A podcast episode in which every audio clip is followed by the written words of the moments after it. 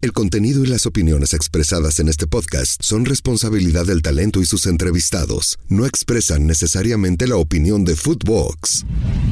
Una producción original de Footbox. ¡Oh! ¡Mother Sucker! Y a partir de ahí, la única forma para que yo no dijera, que no copiara cosas en el, en el inconsciente que me gustaran de algún otro narrador, eh, dejé de escuchar los partidos. Por consecuencia, nosotros, Miguel también lo sabe, nosotros, este, sobre todo con el Chacho López que trabaja en Fox Sports en, Fórmula 1, eh, en la redacción, eh, pues, pasas tantas horas nalga y que estás tan aburrido durante mucho tiempo que hay un momento en que ya el ocio te, te rebasa y empezábamos a imitar al perro nosotros. Entonces imagínate, en Azteca, güey, estábamos en el paso de los copios, ¿no? Y, oye, ah, pero imagínate esa madre, güey, estábamos todo el tiempo así, güey. Un día se nos iba a salir al aire.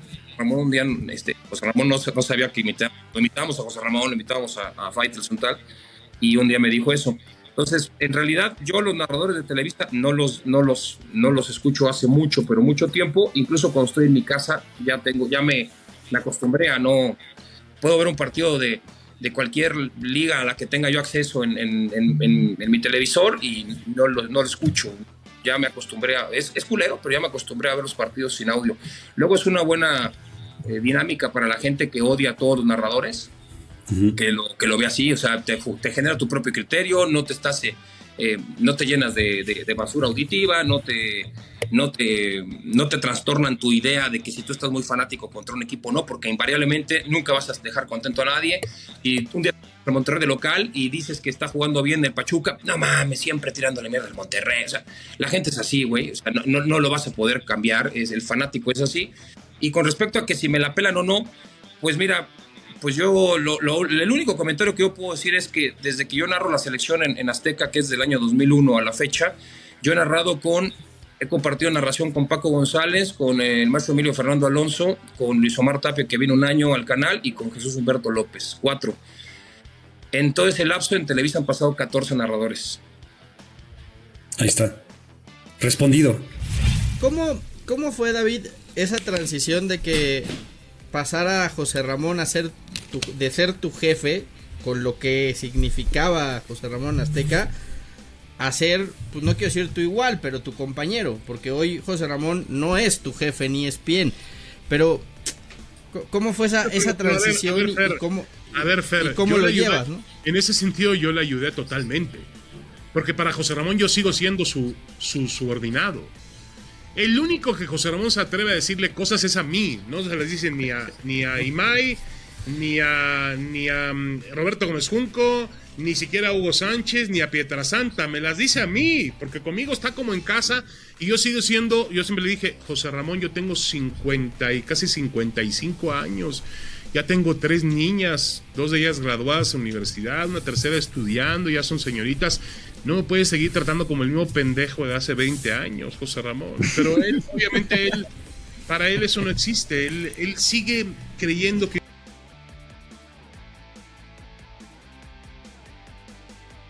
eh, Fer, no, ha cambiado esa dinámica. Seguimos en esa dinámica. Me ha costado mucho trabajo.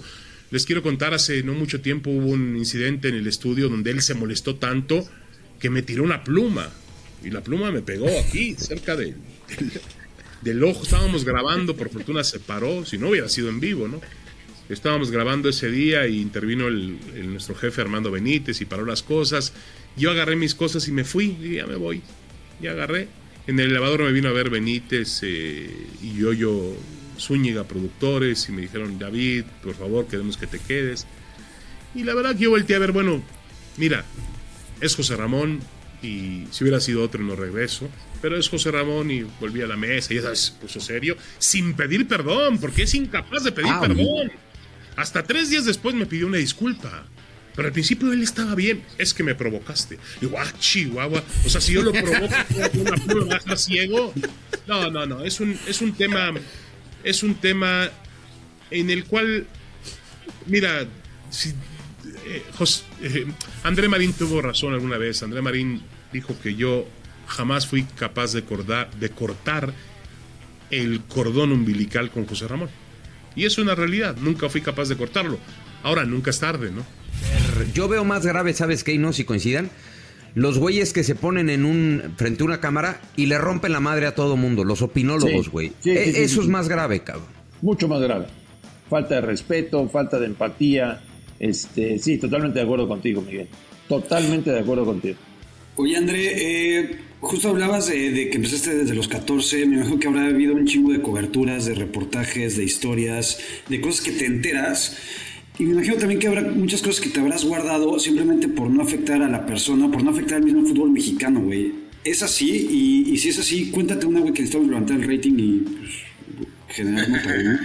No, bueno, cuando cubres, y le hablaba pasada a Miguel, ¿eh? cuando cubres selección ves muchas cosas que te la guardas, ¿no? Te la guardas para siempre, para no... Ima- Imagínate eh, de lo que llegas a ver. Si lo llegas a publicar, bueno, pues nunca más se vuelven a dirigir la palabra a los jugadores. Y tú necesitas sacar información todos los días. Entonces, de que vemos cosas eh, de indisciplinas y eso, por supuesto que se dan en selección mexicana. Mucho más de lo que la gente se imagina, ¿eh? Pero te quedas callado y te la guardas para no meterte en mayores problemas, ¿eh? Honestamente. Por lo menos yo, yo, yo me guardé muchas cosas y las voy a seguir guardando, ¿eh? Y una ¿Y que sabes quieras no guardarte, ¿no? No, no, no, no. No, ¿Eres Cruz Azulino, André, o ya no? no nunca, ¿eh? Nunca, nunca, fue de Cruz Azul. Tú tienes tu estilo muy particular que es, que es tuyo y que quizá es, es muy pasional. Y ellos tienen otro estilo, ¿no? Quizá más, más esta, esta onda de narrar y echar relajo. ¿Qué, ¿Qué piensas del estilo de ellos? A diferencia del estilo que, que tú manejas, ¿no? Lo he dicho ya muchas veces. Primero eh, a Luis y a Cristian y a Jorge y a Sage ahora, ¿no? Que me los, me los he estado topando. eh, la llevo muy bien con, con los cuatro, ¿no? Eh, Tanto Cristian y Luis, que son con los que menos, digamos, parte fuera de la profesión he tenido oportunidad de, de partir, siempre han sido sumamente educados conmigo, sumamente... eh, yo, yo, yo no te diría cálidos porque no, tampoco hay, eh, digamos, ese cariño, ni, ni, ni mucho menos, pero sí hay, hay, hay, hay un gran respeto y ellos han sido siempre muy educados conmigo, muy, muy educados conmigo. En el caso de Sage, pues, ¿qué te puedo decir? Sage, tipazo, Luis Roberto, con el cual conviví exactamente, no tengo el gusto, por supuesto, Miguel, pero... Ah, de lo que te eh, pierdes. pero es un paso y lo conozco de tiempo atrás, entonces el cariño es, ese, ese, es fuerte con Luis. Viajamos mucho en el 2010, por ejemplo, nos tocó compartir mucho. Y con el propio Jorge, pues ya sabes cómo es Jorge. La competencia yo siempre la visualicé como yo hago mi chamba, me dedico a lo mío y no me fijo en el jardín de enfrente. Esa es mi visión o esa ha sido mi visión siempre.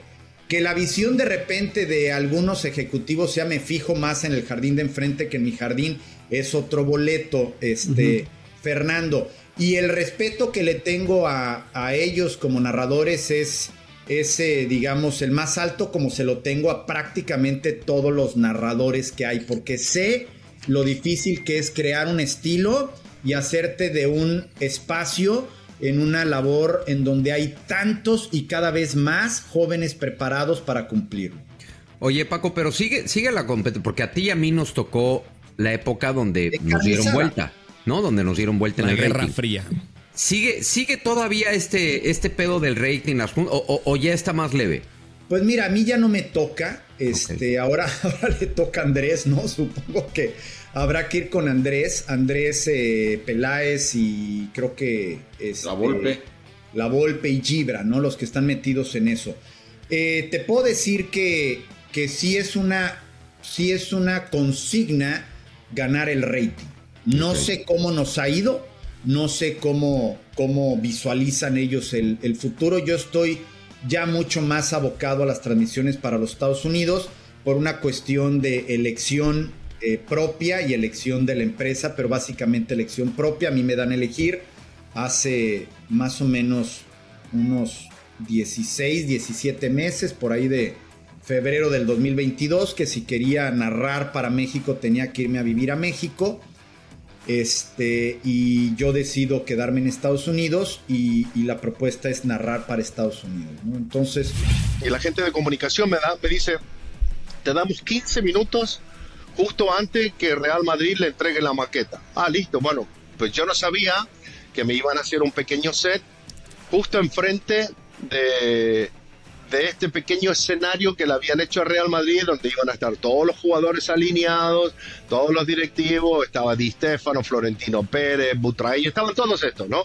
Los jugadores, Zidane, Roberto Carlos, Bubu Hierro, ¿no? Eh, Harry Potter, ¿no? Estaban todos ahí.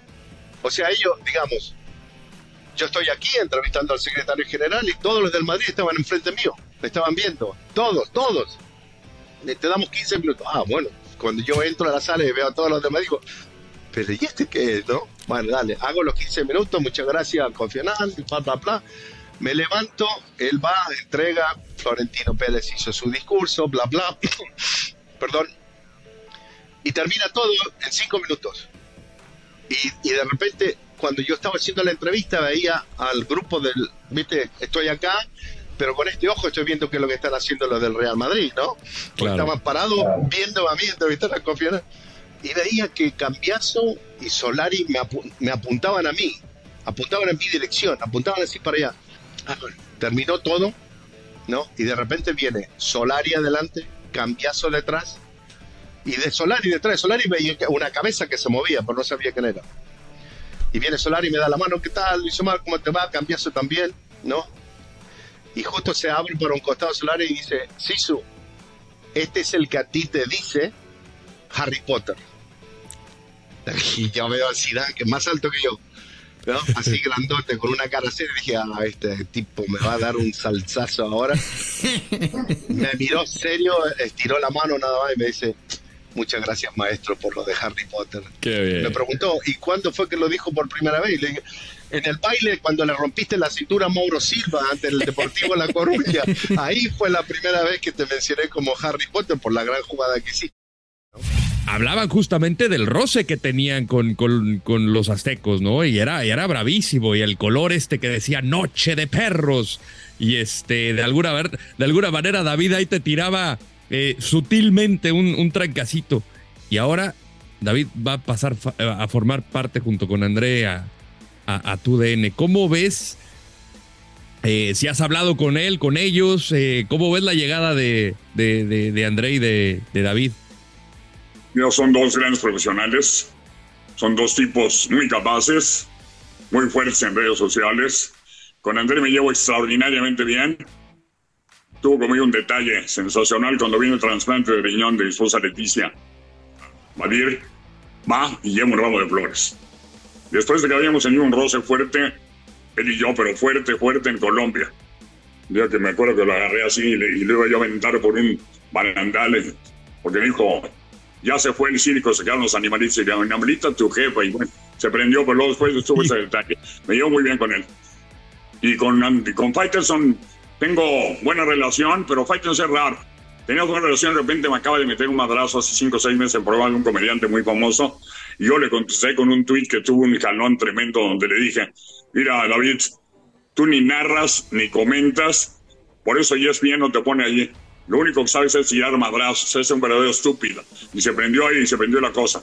Es decir, eh, eh, mira, yo tengo una impresión de, de Faitelson. Faitelson es dos caras. En redes sociales es uno y fuera de redes sociales es un tipo maravilloso. Así te lo digo, maravilloso. Un gran ser humano.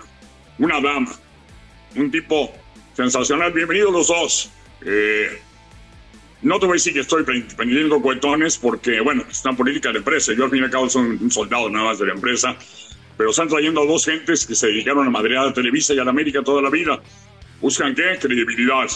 Buscan rating y es valedero totalmente. Te digo yo, eh, me parece que Televisa hace una, una buena contratación de estos dos hombres. Han levantado una polémica tremenda en redes sociales, son la noticia y bueno, son mis compañeros, los voy a recibir como debe de ser, como compañeros, un abrazo. Tendremos diversidad de opiniones, los vamos a tener sin duda alguna por ahí, si nos toca champear juntos. Pero bueno, el reconocimiento de que son dos tipos muy, muy capaces.